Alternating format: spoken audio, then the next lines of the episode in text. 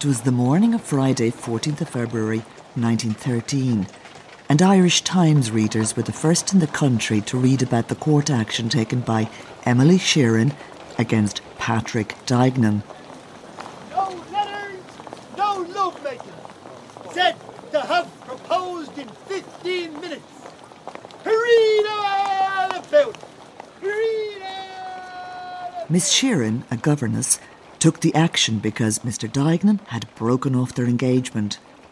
Mr. Duignan was a Longford man who had come into money and moved to Dublin. Mr. Lynch, representing Emily, opened the case. Miss Sheeran is the daughter of a respectable farmer in County Longford, whose family is well known. As it happens, my name is also Emily Sheeran, but I'm a Dubliner. This is a story I found totally by chance. I was doing my family tree, looking through newspaper archives for stories about two of my great grandfathers, one a Dubliner and one from Longford. I just made a mistake in the search field and came up with this breach of promise court case and a Longford Emily. That coincidence started my interest, but it was the court proceeding that kept me reading, and the characters. People like Patrick Duignan's defence counsel, Mr. Sergeant Moriarty. On the death of a brother who died intestate in America, the defendant had succeeded undoubtedly to a good round sum of money. And since that time last year, he has been pestered by the offers of ladies to marry him. Every elderly spinster within a radius of a hundred miles of Iona Road, in needy circumstances, had offered to become his housekeeper and, if necessary, his wife.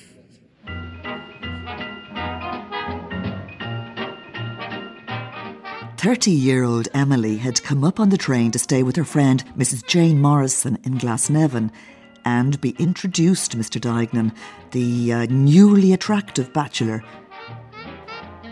Jane was in her mid twenties, herself married to an older husband, a manager in the famous Todd Burns department store in Dublin. Now, both Mr. and Mrs. Morrison were enthusiastic about finding a husband for Emily or her sisters, old friends from Jane's Longford days. But young Mrs. Morrison made the easier target. This lady, Mrs. Morrison, this foolish lady, I should say, started to bring these two together. It was an old saying, and a true one, that it was a foolish thing to sign a bill or make a match. The story of the two day court hearing was in the Irish Times alone for over a week. The Sunday Independent had a long report as well. Here's another thing this was Dublin in 1913, yet everyone seemed more interested in this hill of beans than the stirrings of industrial unrest. By this stage, though, I'm ashamed to admit, I was too. I wanted to find out more about Emily and why she would have taken a breach of promise action. In fact, what were these cases all about? Professor Maria Luddy, head of history at Warwick University, has published an analysis of other cases. Basically, a breach of promise was a broken promise to marry someone. And you would have couples going out, maybe for quite a long time, number of years or whatever. And sometimes that would be very well known among the community that they were going out. Then at some stage, the relationship broke down, or one of them decided they didn't want to marry the other. So it was like having an engagement which was broken off. Most often it was the woman who sued the male partner. She would have seen that this promise to marry would have somehow damaged her reputation. It would have made her less likely to be attractive partner for a future marriage, and that she would then go to court and seek damages for that loss. Marriage in 19th, 20th century Ireland, 18th century Ireland is a very significant thing for women because most women are expected to marry, that is seen to be their kind of natural role in society. This story had even more resonance for me. It was about my own neighbourhood, too. Both the Morrisons and Mr. Duignan lived a short walk away from my house, and then there were Emily's train journeys. We're now down at the end of the garden close to Phibsborough. I live beside the old railway, the Great Midland and Western Railway, the railway that took Emily to and from Longford. Having found somebody with my own name, I thought, well, just perhaps way back we could be connected. I started to imagine this as if it was happening now, that there would be a steam train passing. I'd never paid attention to this before, but when I'm out in the garden, the clay is black with a type of sticky soot where it hasn't been moved in all that time. CIE, the old railway company, owned all this land. The land stayed as it was. I had forgotten that a couple of feet away, the funnels of the steam trains would have been belching out soot, and it had just lain here all that time.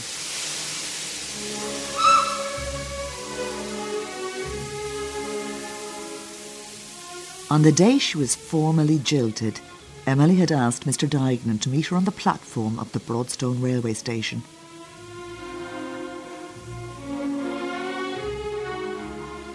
Mr. Duignan, what are you going to do? What do you mean?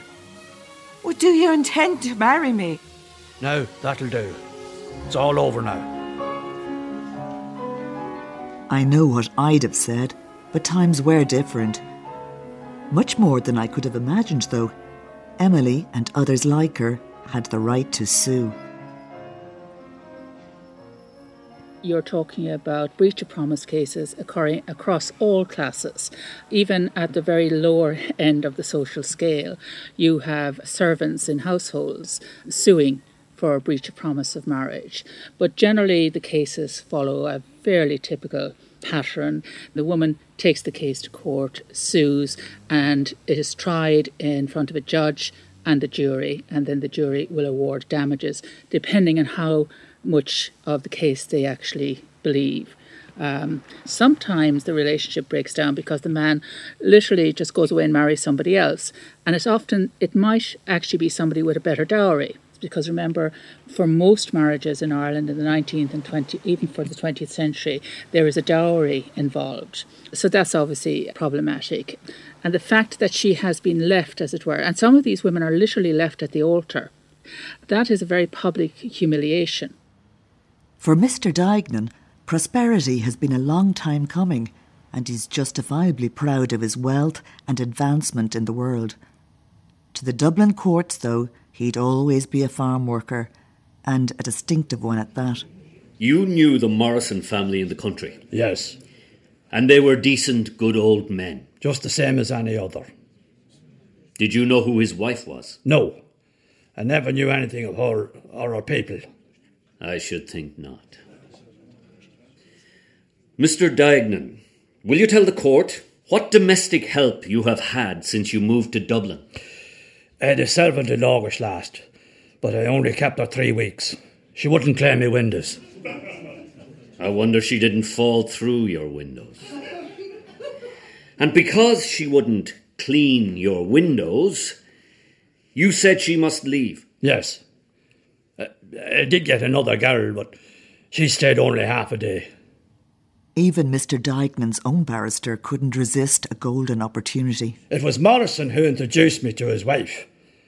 I told her I had advertised for the farmer's daughter to act as a housekeeper. Mrs. Morrison said it'd be even better for me to get a wife. She said she knew a decent man who had seven daughters and three sons, or a very respectable family. I said I was in a bad way, as I'd burdened me hand cooking. I suppose your resolution of celibacy was breaking down by this time, under this bombardment. Yes. Do you understand the question? Uh, no, my lord. Why do you answer a question you don't understand? Emily met Mr. Duignan for the first time in early October 1912. Within four months, she was suing him. That's pretty good going, and not just for the courts. It had started on the morning of the 10th of October when she took the train from Longford and arrived at the Broadstone.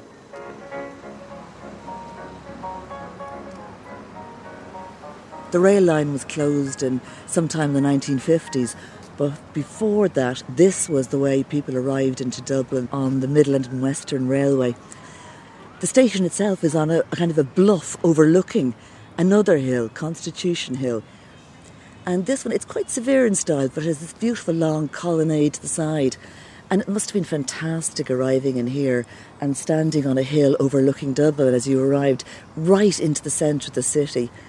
Emily, she will come down just across to the Constitution Hill, come down the steps, and walk up the road through Phibsborough and onwards to Glasnevin to where her friend Mrs. Morrison has her house in Lindsay Road. Was the match with Emily got up by you? I introduced them. And when you introduced him to Emily, he made up his mind in a quarter of an hour? A little more than a quarter of an hour. Hmm. And is old Duignan, in your opinion, the kind of man a girl would fall in love with on the view? His family say he's 75 and he admits to 68. so this fair Emily was wooed and won in a quarter of an hour. Yes. Well, having crossed the canal and continuing north side into Glasnevin, we've taken the first turn right into Lindsay Road. There were tall two and three story red brick houses, bay windows, and these would have been the new suburbs of the time for the emerging Dublin middle class. Tall trees lining the street. But back in 1911, these were probably just saplings. Having come from a farmhouse, Emily's probably looking around her in amazement. These are brand new houses. It's a totally new type of living. It doesn't have the basement living where servants used to have to hide in the houses of old. These are built with all the kitchens and living rooms at ground level. This was supposed to kind of save on domestic labour, but of course there were still ranges to be stoked and pavements to be scrubbed and windows to be cleaned. They had sent around a note to Mr. Duignan to meet them in the morning over in Mrs. Morrison's house. Mr. Duignan has come over. He's met Emily. They've chatted. They seem to have got on well. It's a very quick decision, but I think two mature people are able to arrive at these fairly quickly. Emily knew this was going to be about marriage, and Mr. Duignan knew it was to be about getting a wife, somebody who would help him keep house. Mrs. Morrison asked me, uh, What do you think of Miss Sheeran? And I said, She's a countenance girl, and she can chat. Mr. Duignan has come back to his house while Mrs. Morrison discusses it with Emily because Mrs. Morrison is to tell him quietly if Emily will agree. He obviously didn't want to suffer any public humiliation. The note comes around, Mr. Duignan returns. Emily will marry him. It's all agreed. And then, what does Mr. Duignan do but parade them all back to his house to show them the trophy home? It'll be your own fault if you're not mistress of this house. We're standing outside Mr. Duignan's house. He has bought one of the most handsome, prestigious houses, one with a side garden, a bay to the front, a bay to the side, the same Edwardian type red brick. It is, in fact, a very big house. It's very big for a man who is used to managing on his own on a small farm in North Longford. And Mr. Duignan has had to manage without servants it appears that he can't manage to keep any servants. One of the reasons, of course, his thoughts are turning towards marriage, encouraged by Mrs. Jane Morrison from Lindsay Road. Mr. Duignan is the archetypal single man in possession of a fortune who must desperately be in want of a wife. And why not Emily Sheeran? The statement he leaves them with is It'll be your own fault if you're not mistress of this house. The house was the bargain, the house was clearly the attractive part of the arrangement, because perhaps Mr. Duignan wasn't.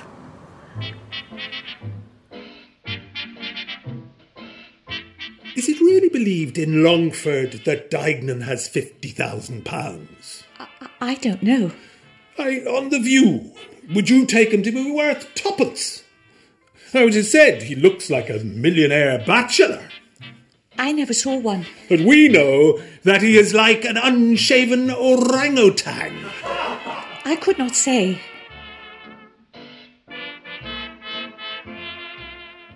This case had seemed so unbelievable, I wanted to find out more about the people mentioned.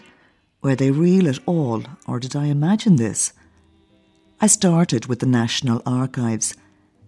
In 1911, I could find the Morrison family on Lindsay Road and Mr. Duignan in North Longford, but no Sheerans of Longford, not even with spelling variants.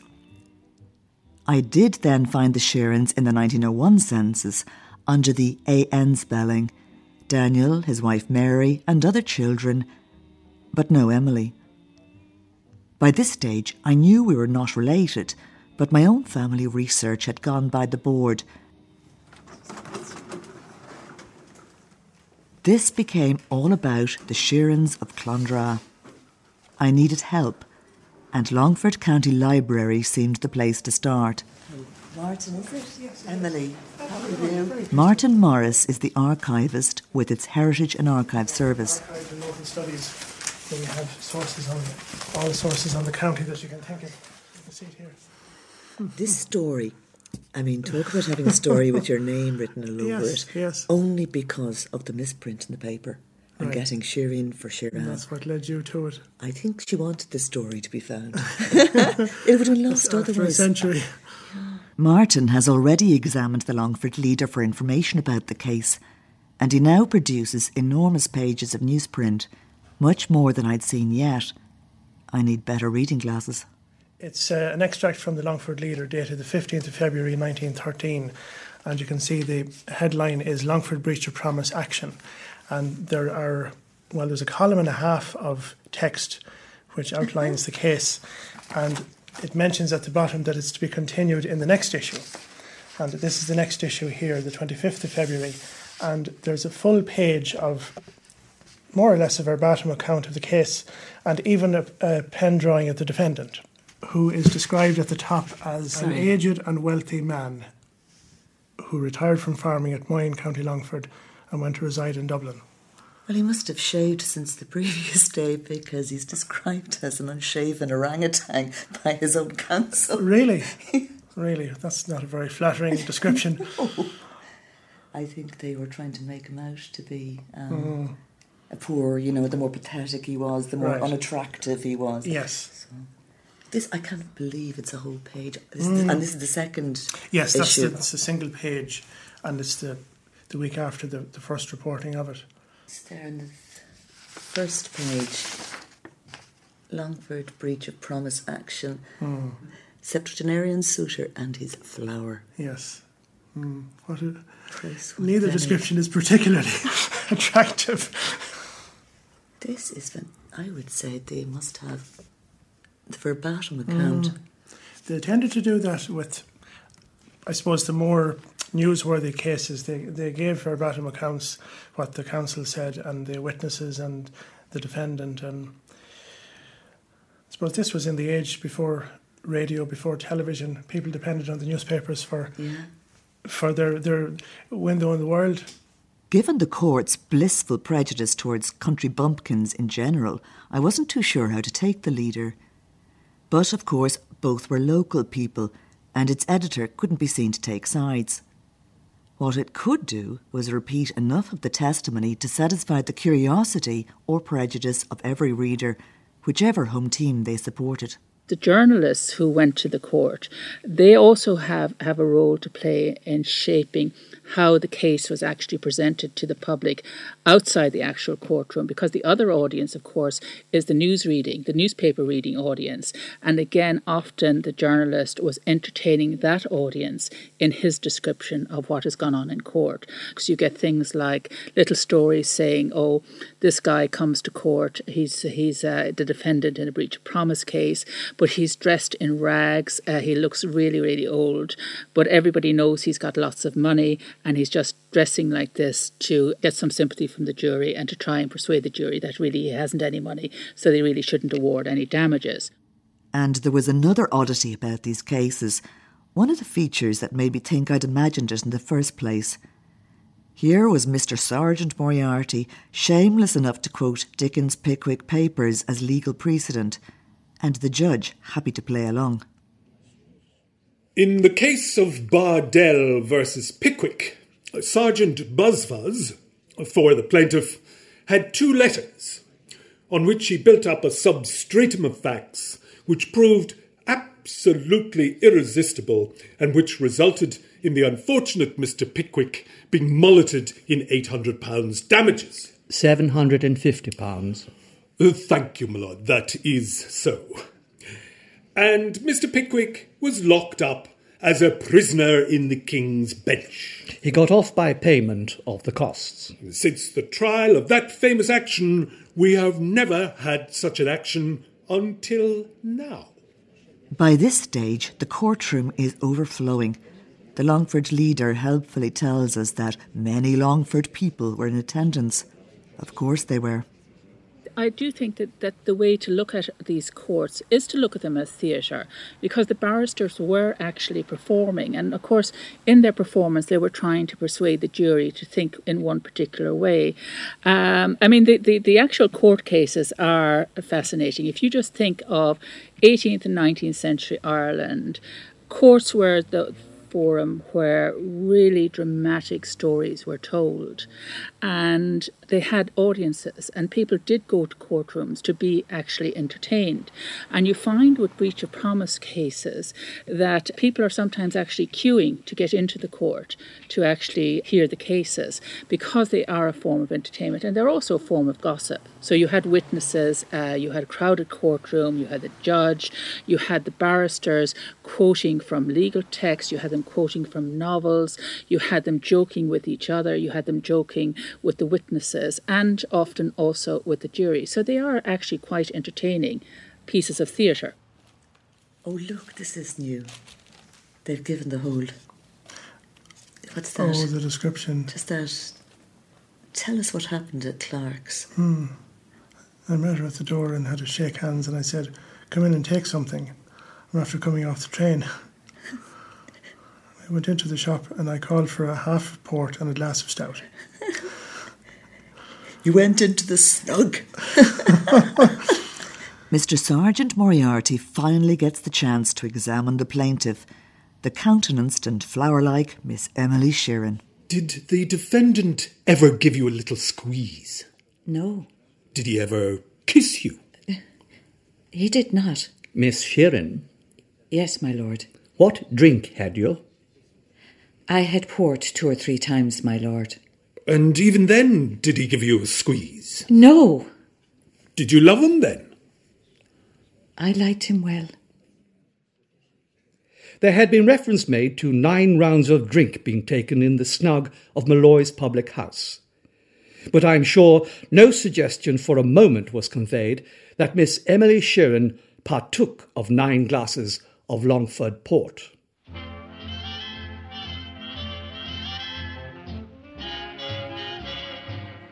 I'm finally getting at the truth of the breakup. The defendant did not play a man's part.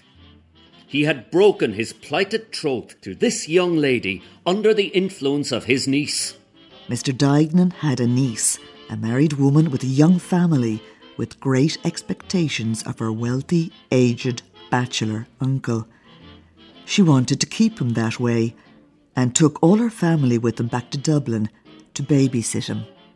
And when he was let loose again from the custody of his niece, what did he do? He went down to Longford and he married a girl, 23 or 24 years of age. You know the result of that. A girl, a neighbour of this young lady's, taken from within a mile of her place and makes her his wife instead. That was humiliation. Poor Emily, her pride has been seriously dented, especially in her own neighbourhood. Time for Mr. Duignan to answer a few questions.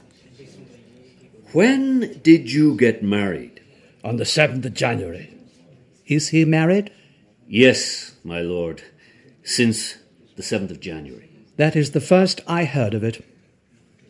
How old is this lady you are married to? 23 last June. Is she a young lady from Longford? Yes, A farmer's daughter? yes. Isn't that the very thing you wanted from Mrs. Morrison? A country girl to keep house for you. Certainly. How long did you know this girl? Uh, I knew her people when I was going to school. When did you propose for her? I wrote to her mother and was married on the Tuesday week afterwards. And you didn't know the girl's Christian name? She had two daughters, and I said it was the tallest I wanted.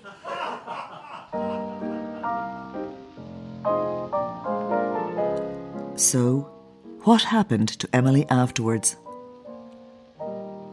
The odd thing is, Emily Sheeran doesn't appear in any of the censuses. She's not in 1901, but she'd probably left home at that stage. She may have already started working, but she does. She's not in Ireland, as far as I can see. It's surprising, and it's mm. Curious when it's the one piece of paper yeah, you're looking yeah, for. Yeah. I'll do a browse just when, when you're here, because I'm not saying that you haven't done it already. Please, I would be more than happy to find it. Um, double check. It's Clondara and then. Martin finds the Sheeran census for 1911. Spelling of it, Clondard there. Maybe. Yeah, that's that's Oh, it. look. That's it. Well, well, well. No, that's it. Fantastic. I'll print it off now. Um, oh, it's, hello, we've now got a Lizzie Mary. Yes. James, Joseph, Martha, Sarah Louise, but Sarah spelt unusually, it seems, Margaret and John Patrick. Though there's still no Emily anywhere in Ireland. A bit more. I was hoping maybe that Emily might have been in that one either to prove that she was the daughter, mm. but the court records do, of course, so she's mm. named. And it's maddening. Mm. And yet it just still gives a bit of mystery, so maybe. Well, we'll say 1883, and it gives us plus or minus two. That's perfect. One result. Passenger list leaving the UK. Martin has now found Emily's travel record from Liverpool to New York. 1920 on the Carmania. That's her. Age 39. Record. It just says E. Sheeran there, so. Yes, yeah. Sorry, that's the transcription. I got the original. 1920 was the year she emigrated. And there she is there and she's described as a confectioner. Confectioner. That's. Mm. She said she was in the confectionery business in Fermoy, wasn't it? That is it. And it's just a single page. Sometimes it's a folio with more information. Okay. Mm. Oh, it's great to have that, though. I can print this off and give it to you.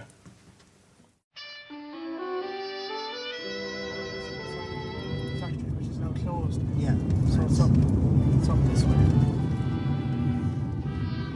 I'm beginning to learn why I can't find any Sheerans in Longford.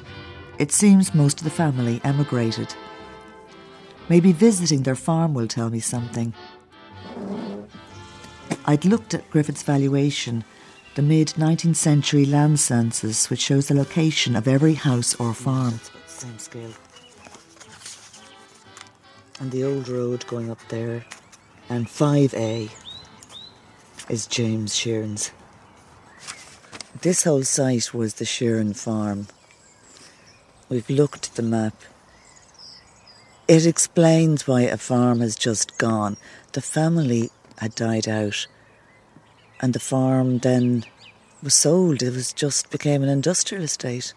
Chain link fences as a boundary, dull brick, slightly neglect looking walls, and a large and very shut industrial sized gate. And I have never seen a farm vanish just like that. And, indeed, the industrial estate itself is gone, but its presence is a little bit harder to take. A neglected, empty, rusting stop signs, obviously all quiet. Just the bird song. Mm. Must have been a beautiful farm. The next step in finding a family is a visit to the local graveyard. No, according to Father Tom, the, the, the grave is actually inside the gate, he said as well. Clondra Graveyard is a lovely peaceful place attached to the church near Richmond Harbour. We set off looking at the gravestones and nearly missed the largest, a large flat slab closest to the church door, and a reflection of the Sheeran family status. The search has attracted local interest. That's November 1940. Absolutely, this is it here. This is one of them, anyhow. One of them. Yeah, yeah. Eight, I see 17, 1870. Should, there should be Daniel. There, Daniel. Husband Daniel. Memory buyer. That would would have been Anne Sharon Quinn. That that was Daniel Sheeran's wife. She died 8th of April 1916, age 64. And then there's just that break in the stone. It's a flat. In, in her memory by That's right, I remember right. Daniel Sheeran. Then there's nothing. That's a terrible. That's it, it's a thing Where do you you see walk the right. name? And what does it. It looks like 40, 40 or 46. They tell you to rub it. And there's another reason for family pride. The Pope himself had knighted Emily's uncle for his work for the poor in Dublin. Martin has found a contact for me to visit, James Cox, whose father would have been a cousin of Emily's. Martin Norris, I'm very pleased to meet you. are This is Emily are you? Sheeran. Emily Cox. I'm sorry, when I'm being driven. Now, this is Martin Morris. He just told you was coming. We, uh, we spoke on the phone, Mr. Sorry. Cox. I was asking you about Sheerans. Do you remember that? Sheerans, yeah. Yeah. Now you know. So we're here, and this is Emily Sheeran. How are you? Same old name. Emily Sheeran as well. James tells me all about Emily's uncle, Joseph Higgins Sheeran, who was knighted by the Pope. Joseph Higgins. That's right. Yeah. George Sheeran. He was my father's uncle, the Chevalier. He never said his name was Joe. So the Sheeran family must have been very proud of their relative. They were very proud of the Chevalier. Yeah. So I'm just curious if you know any more about Daniel's family, his children. I'm trying to think. Daniel, There was an Emily, and let's see, James stayed on the farm. well, she was home here. I saw her home here from America. She was home and Jim Sheeran had a big motorbike. Very, very, very big motorbike. And uh, a side yard. And uh, he used to bring him a on the in the side yard. Uh, he'd bring her husband on the back, on the pillion. It was heavy any motor car. And they travelled round on this outfit. They spent a couple of months here one, one summer. I'd looked for Emily in the census records, but a lot of women they pretended to be younger, so it's very hard to find anybody of the same age or. Oh, I wish I knew his name. If it comes to you, will you let us know? it might come back. Right. It's a long way back, you see.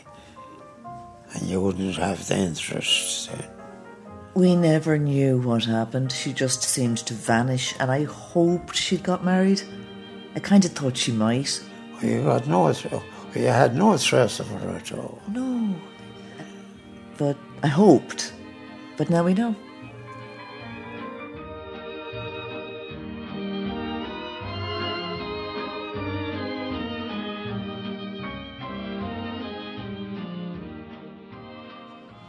How much of this American money did you come in for? Am I to answer that, my lord? Yes? About forty-seven thousand pounds. But I went three times across to America before I got the forty-seven thousand pounds, and the lawyers plucked it. One of the interesting things about these women is that they are prepared to go to court. They are prepared to have these stories told in public. And they are looking for damages.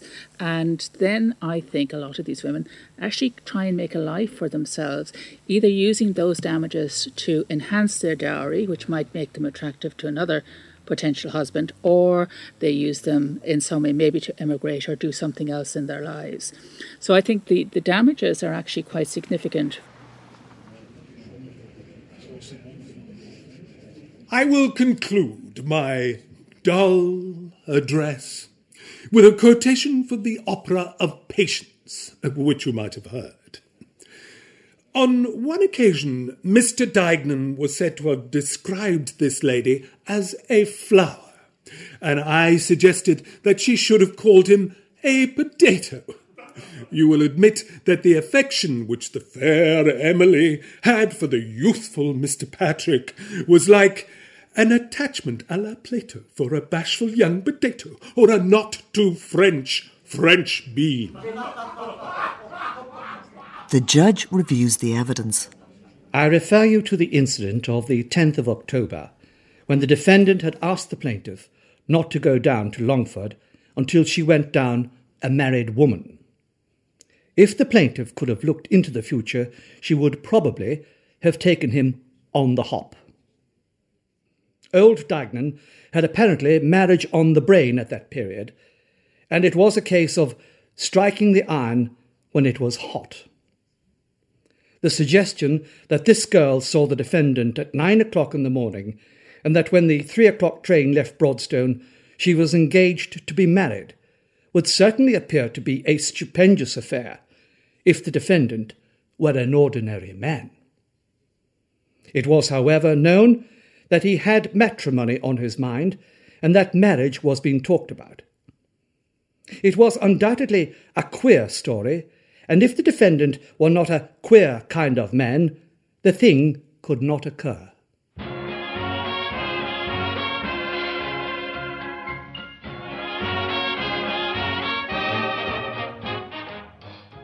The jury took just 10 minutes to make up their minds. They found for Emily and awarded her £100. It was St. Valentine's Day after all. £100 was worth three years' salary as a governess. Emily emigrated to New York in 1920, giving her sister Louisa's address. Louisa's descendants helped me with the name of her husband.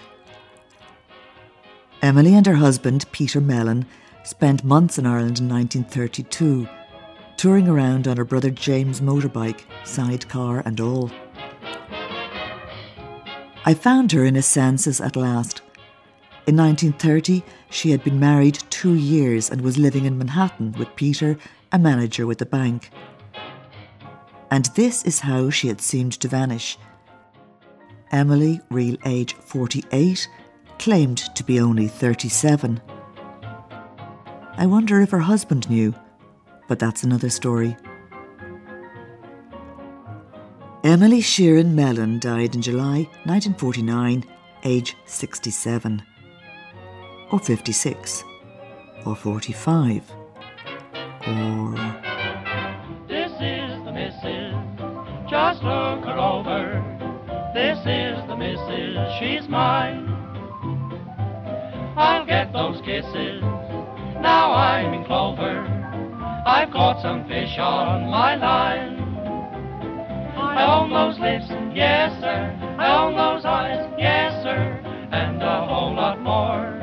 She was worthwhile waiting for. This is the missus. Just look her over.